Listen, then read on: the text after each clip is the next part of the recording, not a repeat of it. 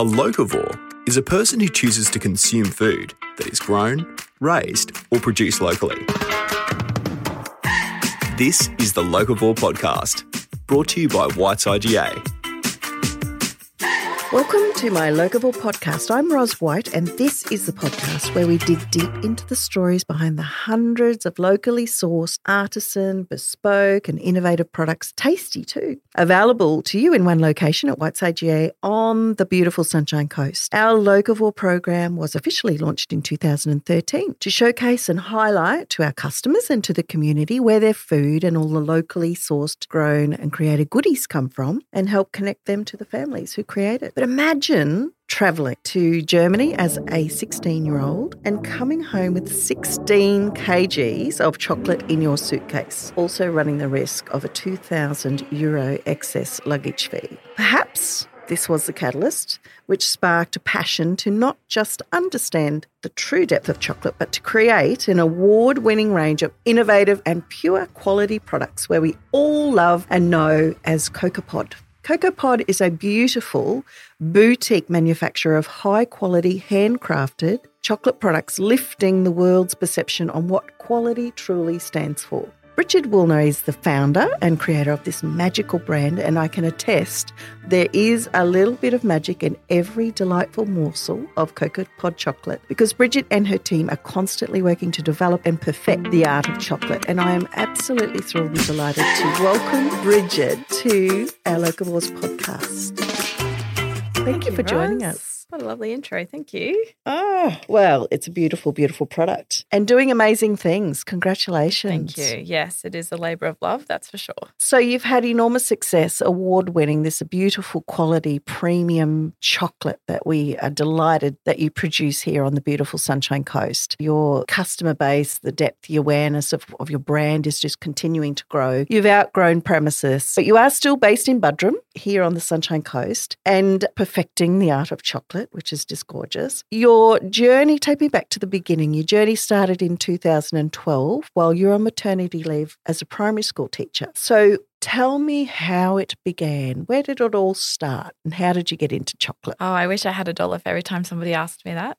It started as a hobby, genuinely speaking. It was, I was a school teacher on mat leave. My husband was working away overseas for long periods of time, months on end. And I guess I just was somewhat bored, somewhat frustrated that I my career was on on hold and I just was just a bit empty like le- learning for something to do that that first year of a baby is is great in discovery and everything but it's also very lonely Mm. and we were living far away from my family and so I just used to read books and and play with cakes and chocolates and more so cakes really. And then i started making wedding cakes for people who were getting married. And i did that for about a year. And then at some point in winter nobody was getting married um, and i had nothing to do. So i started to play with chocolate. And then in order to continue to play chocolate is a very expensive ingredient to play with. And so in order to buy more chocolate to continue to play i used to sell the existing chocolates in the market. Then I would get some money and then go back and buy more to play for the next week. And then this went on for a few months. My sister was on maternity leave as well, so she'd come with me. And it was just a means to an end to continue to do what I wanted to do behind closed doors. And then at some point, it just, I don't know, it just exploded. People kept coming back. They'd come back week after week for the same thing or the next thing. We got feedback and and as the time went on, I discovered like different ways of packaging and selling and what worked and what didn't work and was just inspired to kind of test the next trend, I suppose, and just see if what I thought was going to work would work. Then we came into summer and everything didn't work because obviously it's a different season. And so we just worked out different climate control and different weathers and packaging. And anyway, and then at some point we picked up a bunch of wholesale. And uh, my husband came home one year. I'd been doing markets for maybe two years by this point. I was still marking NAPLAN as a teacher. I was still doing a bit of everything. Uh, and then he came home one day and, and all of a sudden our domestic home based kitchen, which was registered with council and, you know, we had everything above board. It was just, it was just ridiculous. Like he said to me, you, we this is Willy Wonka's house and we're living here. Like you either have to, you either have to stop or we have to scale. He was like, you can't keep doing this full fledged business out of our kitchen because it meant that he couldn't, as a family, we couldn't access the kitchen when I was working. So the more I'd work, he'd make his like sandwich on the kids' table in the lounge room because he couldn't access the kitchen. Everything was separate. And then at that point, I was like, okay, well, I, you know, I'm not going to stop. So you may as well find me a space. And uh, we were in Brisbane at the time. So my husband had this uh, forethought. He called every council from Hervey Bay to Byron Bay to ask about their economic development section, which to be honest, I didn't even know that was a thing until years later, but he did. And he interviewed, essentially interviewed every council and was like, hey, we've got this, you know, this hobby slash business that we're getting a bit of trend and what what can you offer us? If we move to your region, what do you offer us? And anyway, Sunshine Coast Council had the best platform, I suppose, for food. They had Fan Food and Agribusiness Network, which they introduced us to. They What had a good budget. this? What year was This This would have been 2016. This was happening. So by this point, I Yeah. had two children. Uh, one was a baby. One was maybe four or five. So we moved. We went. He went, found us a space, and we relocated at the end of 2016 into the same space we are in now, which was the factory. That happened there. We just took one shed of five and we just you know set up a space at the back and we had some employed some people and we started picking up more wholesale and then we just grew from from there. I think at that point i think if you fast forward to today we've been in that space maybe five and a half years. We now own the building. Mm. we now at the end of this month will occupy the entire building all five sheds. Um, we our team is you know has definitely grown. We now maybe stock 300 stockers across Australia. We've done export. Uh, yes, we have heaps of awards. The business has awards. The products have awards. It's it really has been like a wild journey. And if you had have said to me, you know, all that time back there, that this little like hobby, I suppose, would have turned into something that would feed the families of multiple people as well as our own, I I may not have believed you Yeah, I know. but I'm certainly, you know, glad to have pursued what I thought was going to be just a hobby, but it became a dream. for Yeah. sure. Wow. Just your love and passion for chocolate. You are a chocolatier. And Mm. wow, who doesn't want to be a Mm-hmm. chocolatier? Those early days, that as a 16 year old, your experiences in Germany, the love for chocolate in Europe. Europeans have this deep love for chocolate, and they there's some enormously successful brands that come out of Europe. Is there a connection back to that experience as a 16 year old that sparked maybe that first love and interest in chocolate that actually then inspired you to start playing with it in 2012 when you're a, uh, you know a stay-at-home mum? Yeah, for sure. I think my entire childhood was a catalyst for this experience to unfold, and it was probably inevitable. It just was a matter of, of time, really. As a kid, we were we had some allergies. We had dairy and wheat intolerances, so chocolate was like a real treat, like a Mm. real scarcity. A Friday night kind of ritualistic. You get your row or your two pieces, whatever was the case at the time, and it was like a real savored experience. It wasn't on hand. We had a pretty clean lifestyle as kids, and then so we used to bake a lot. My sisters and I would bake a lot because you know we couldn't access a lot of the stuff commercially that we were allowed to eat so we used to bake a lot of things. So i was always interested in craftsmanship and sweet food and science i suppose if you like. And then when i went to germany for the first time i mean i've been four times now but if, on the first trip i went on exchange and my host sister we're still great friends today 20 years later her dad worked for a leading commercial chocolate company and say they had this cupboard in the house that was no I word no word of a lie a Mary Poppins chocolate cupboard. No matter how much you ate the next day it Wow. was just back in there. And he'd come in at like all god knows what time and just fill up this cupboard. And so I would eat we'd eat chocolate for breakfast. We'd have hot chocolates. We'd have then chocolate in our lunchbox and chocolate for dinner. And then everything was something with chocolate. It was savory chocolate and sweet chocolate and chocolate for toast and Really was a Willy Wonka it really was. And no matter what it? you ate, the next day it was the cupboard was full again. So coming from a childhood which was like such a scarcity thing, and then to this like full fledged cupboard was like that in itself chocolate was bath or like chocolate spa bath, Just- chocolate swimming pool, bathing in chocolate. Just everything was chocolate, and and I think maybe that was because their family had such access to it, right? Mm. So then on the way back, yes, I filled my suitcase with 16 kilos of chocolate, and because I, because the quality over there was so much different than what we had here. It was higher quality. I, I- again, I didn't quite understand at the time exactly what it was, but it was just better. It was just smoother and creamier and darker and sweeter, but not sweet all at the same time and they had nuts and they Mm. had just like everything was just amazing. And so I, I brought it home because I wanted to share it with my family. And on the second trip, I did the same thing. So I was only a couple of years later after this, maybe at 19. And that's when I nearly got the $2,000 euro fine at the airport. And oh, that, that was real close. Like if I hadn't flooded my eyelids at that guy, I swear he would have given it to me. But anyway, and every time I'd come back, I'd just be like, everyone has to try like this, this, this. And, and people were excited about it. Of course, no one near as excited as I was, but I had to share what I had experienced. Yeah. It was, it was obsessive. And then, so when I started to play with chocolate, I really started to understand why I was so obsessed with the idea of it because it was so scientific and how did they get that? And how did, and I remember that Mm. chocolate that we ate that time back at that place and I wanted to recreate it almost for nostalgia. And then I really started to fall in love with the science of chocolate, the art of Mm. chocolate, the craft. It's really difficult. It's not an easy, Yeah, so it's not an easy feat. That's no, for sure. and I'm really intrigued to hear and learn more about that. So part of your mantra is where art meets science, and Mm. I absolutely love that. That's so so clever. Tell me a little bit about, and you recognised before that nece- there wasn't necessarily a quality or the same level of quality of chocolate. Here in Yeah. Australia at the time, right. it was maybe being made here or manufactured here. Sure.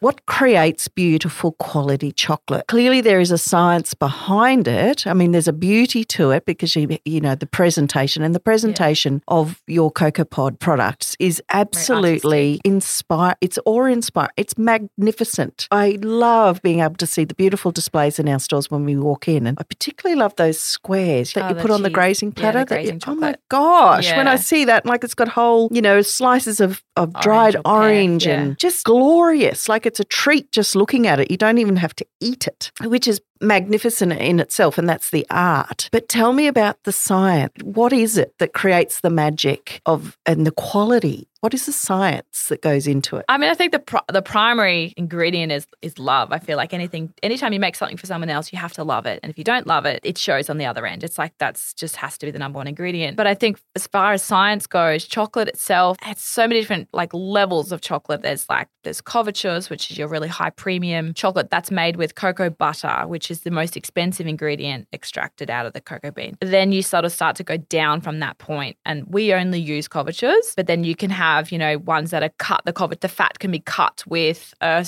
palm oil or a synthetic oil or a coconut oil, and then you go down to chocolates which just have no cocoa butter in them, and there's just a synthesized fat. And in order to use any of those ingredients, you have to know how those ingredients activated in order to work out what you do with them. For example, we don't bake with our couvertures. We bake with a lower grade couverture. It's still a couverture, but it's a lower grade. They're not the eating couvertures, they're the baking couvertures because the fat content is different. You've got to adjust your recipe in order to account for that. Mm. It's not as simple as just switching out chocolate from recipe to recipe. It doesn't work like that. So that really challenged me to understand like why couldn't I just I was encouraged by other people to switch chocolate to make it cheaper or you know, you, as you play around and it didn't work and I I mm. couldn't understand why and then I, I learned understand why. And yeah, it's just the science of the ingredients have a certain way they need to be treated in mm. order to react in the way you intend them to be.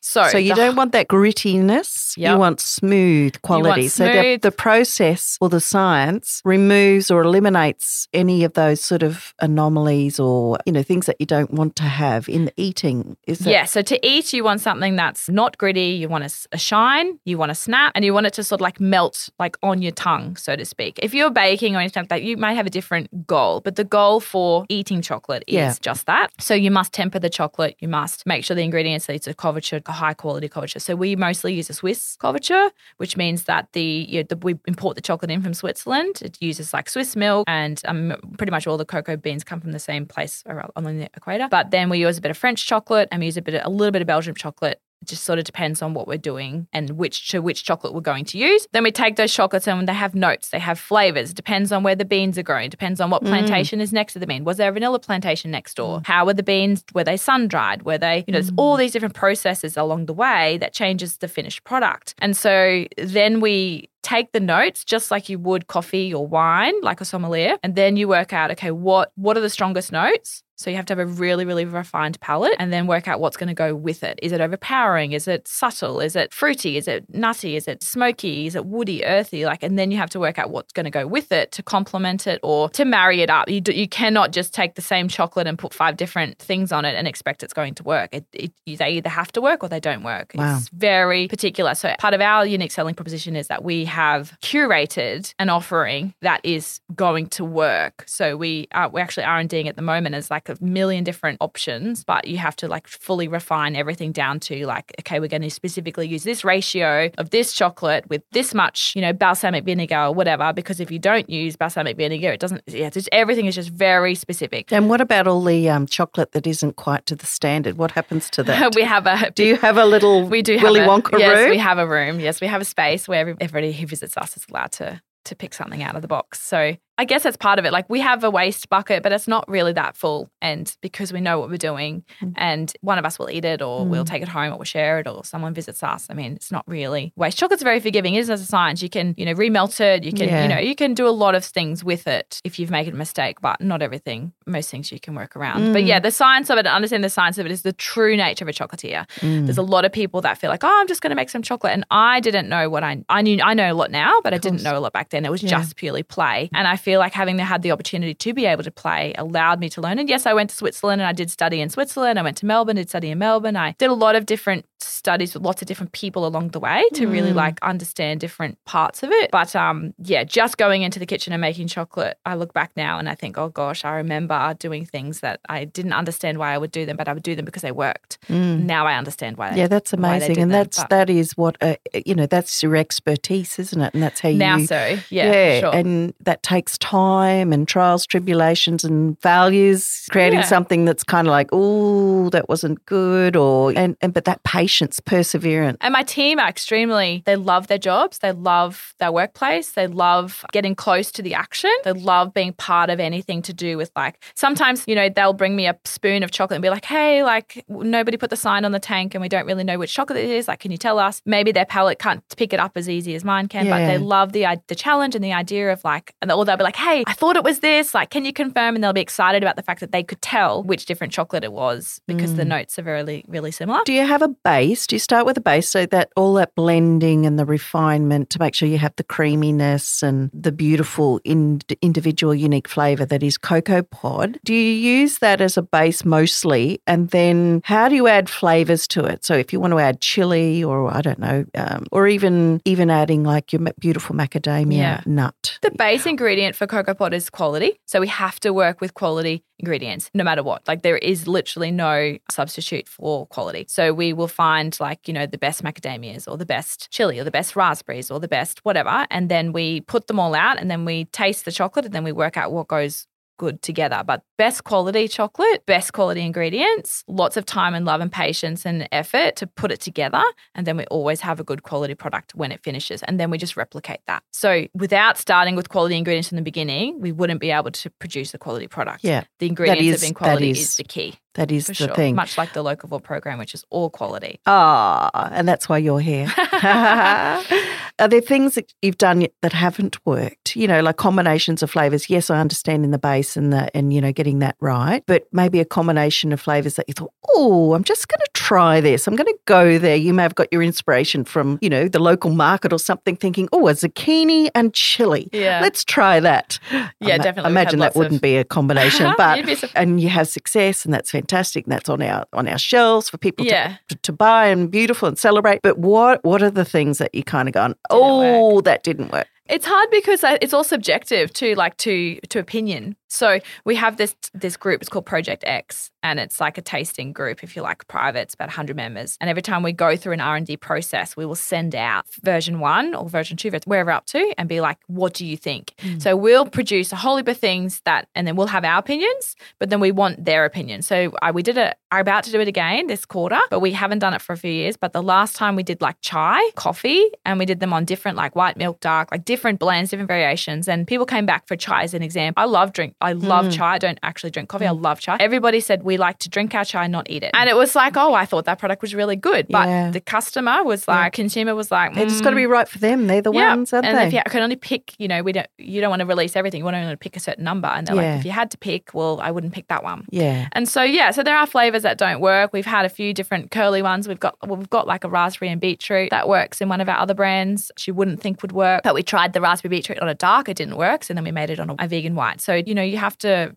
the combination might work, but then you have to find the chocolate that it's going to hmm. marry with. What's what's in a vegan white? I- I- so obviously, most largest content of what we know is is dairy. Yeah. What's vegan? So the vegan chocolate or free from dairy, if you like, is where the the dairy component is is replaced with a nut component. So like an hmm. almonds or coconut or cashews or, or something does make the product more expensive. It's less accessible. There's a bit of science behind how you're going to make that work because dairy nuts are an allergen. Is a HACCP approved facility, so we have certain you know procedures in place which eliminate the allergen risk for our consumers. So yeah, we're talking like separate tanks, separate areas Sure. for those products. But essentially, it means that the couverture has been developed. Instead of using dairy, it's replaced with a nut milk. Yeah, like. like, a cashew milk or uh, you know Coconut milk or yes, an almond milk. yeah. Sometimes you can barely tell. Maybe there's sometimes you can tell. Depends on how strong the blend is. But um, for the most part, we have some products that are in the milk space, a dairy milk, that not a white chocolate, but a, a milk chocolate, and the exact same product, one in dairy milk, one in not, Mm. and you would have trouble working out which That's which. incredible. Yeah. Wow. So yeah, it can be really, and it's really inclusive too. It's really great for people who do have dairy intolerances or vegan. And that's the thing that's really significant to me uh, is understanding that if it's dairy free or vegan, it's suitable for people that are lactose intolerant Correct. or a whole pile of other Yeah. di- special dietary requirements. It doesn't necessarily mean that you that's your vibe or based on many many things, isn't it? And it's Yeah. fabulous to have those options out And there. especially in the gifting space too, when somebody wants to gift something to somebody else and they're not sure of their lifestyle choice or they are sure of their lifestyle choice, they can find something in our range that will suit them. Yeah. So whether it be dairy free, nut free, vegan, you Yeah. know, white chocolate, milk chocolate, super dark chocolate, they maybe, you know, really, you know, prefer the bitter side. Mm. There's something really for everybody in the range. you just mentioned Project X. I'm intrigued to know how do you get onto that little team? You don't. It's invite only. oh,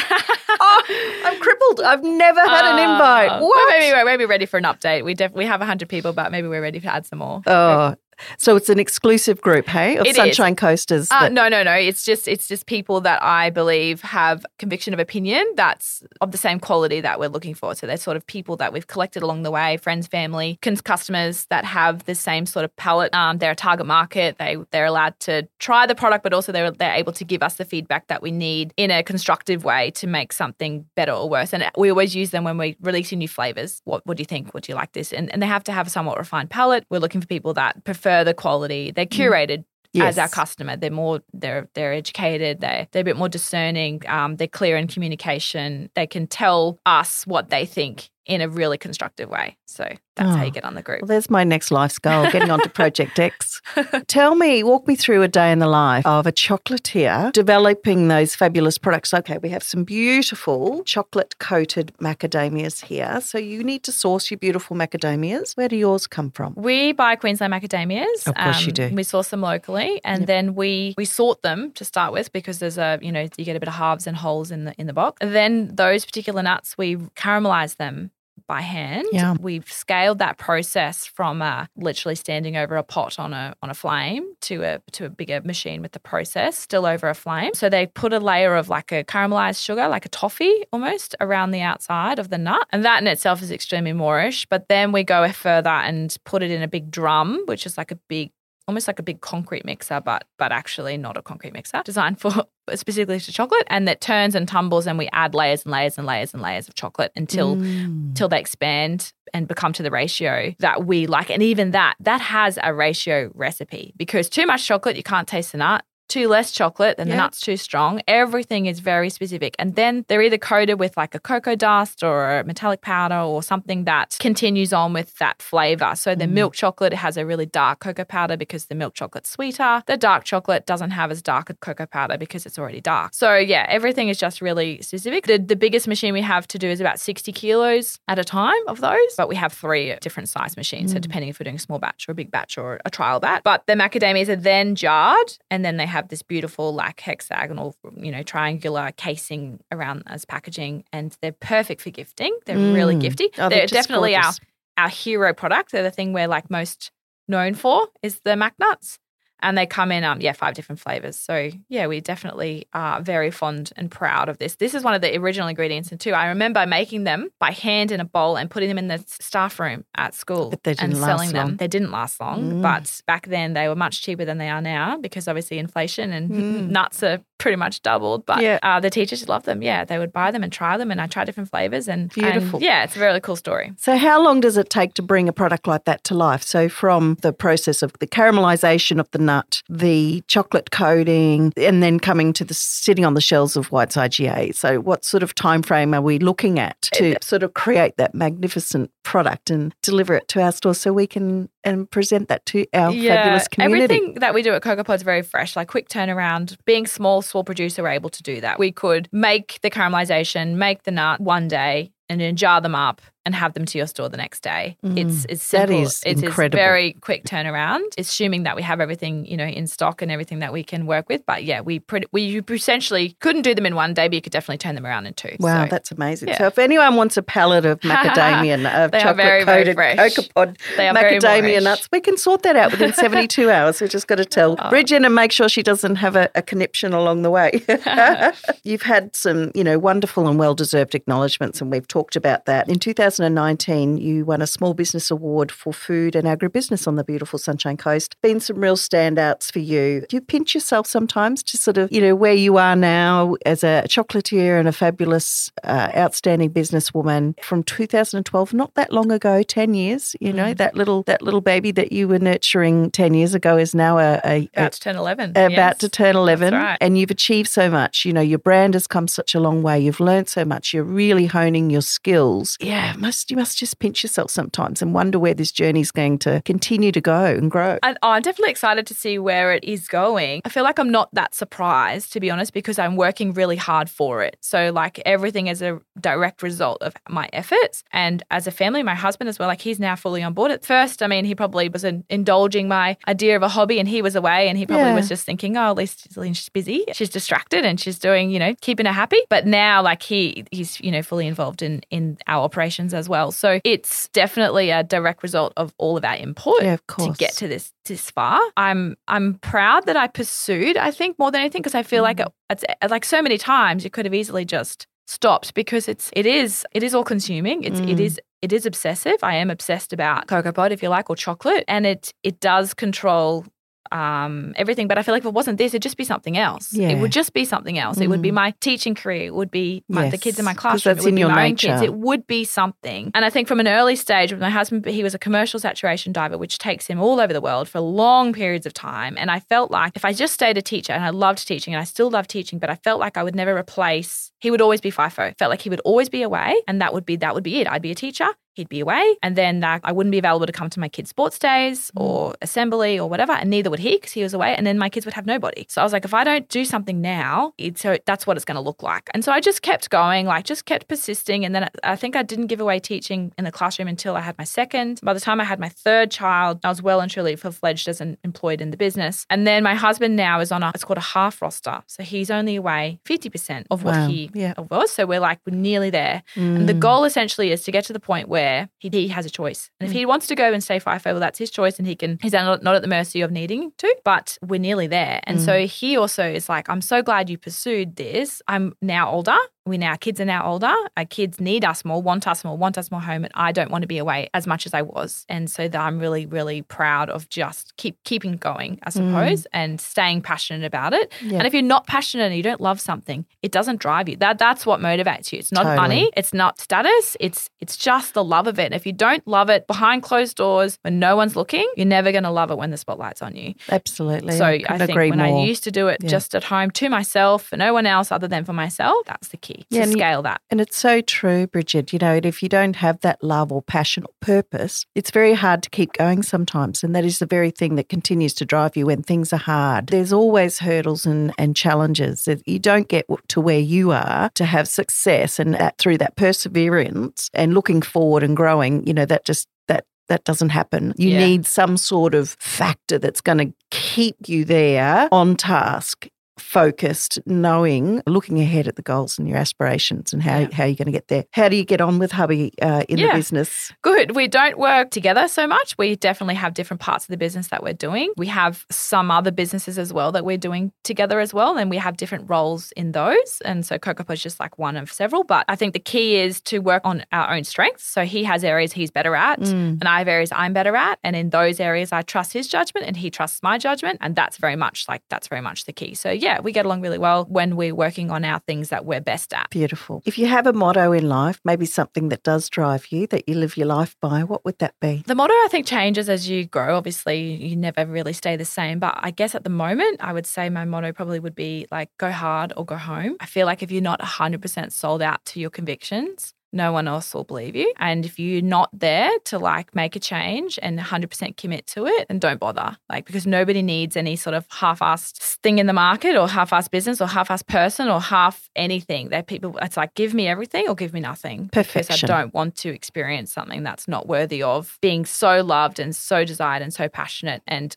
I personally am 100% sold out to my own convictions in Kokopod and in business. And I would love to see more people go hard or go home. Yeah, and you've proven that conviction just through your sheer tenacity and determination, but For sure. also the perfection of bringing art and science together through Kokopod. And I have the absolute delight of being able to present your magnificent products Oh, to our customers. And we love your support too. Absolutely love everything you do, your brand, what it represents, you and your family, the story. Thank you so much for sharing all Thank that with you, us today, Brigid. There is no Champion. substitute for quality, that's for sure. Oh, It's far greater than taste. love your work. Thank you, Roz. See ya. A locavore is a person who chooses to consume food that is grown, raised, or produced locally.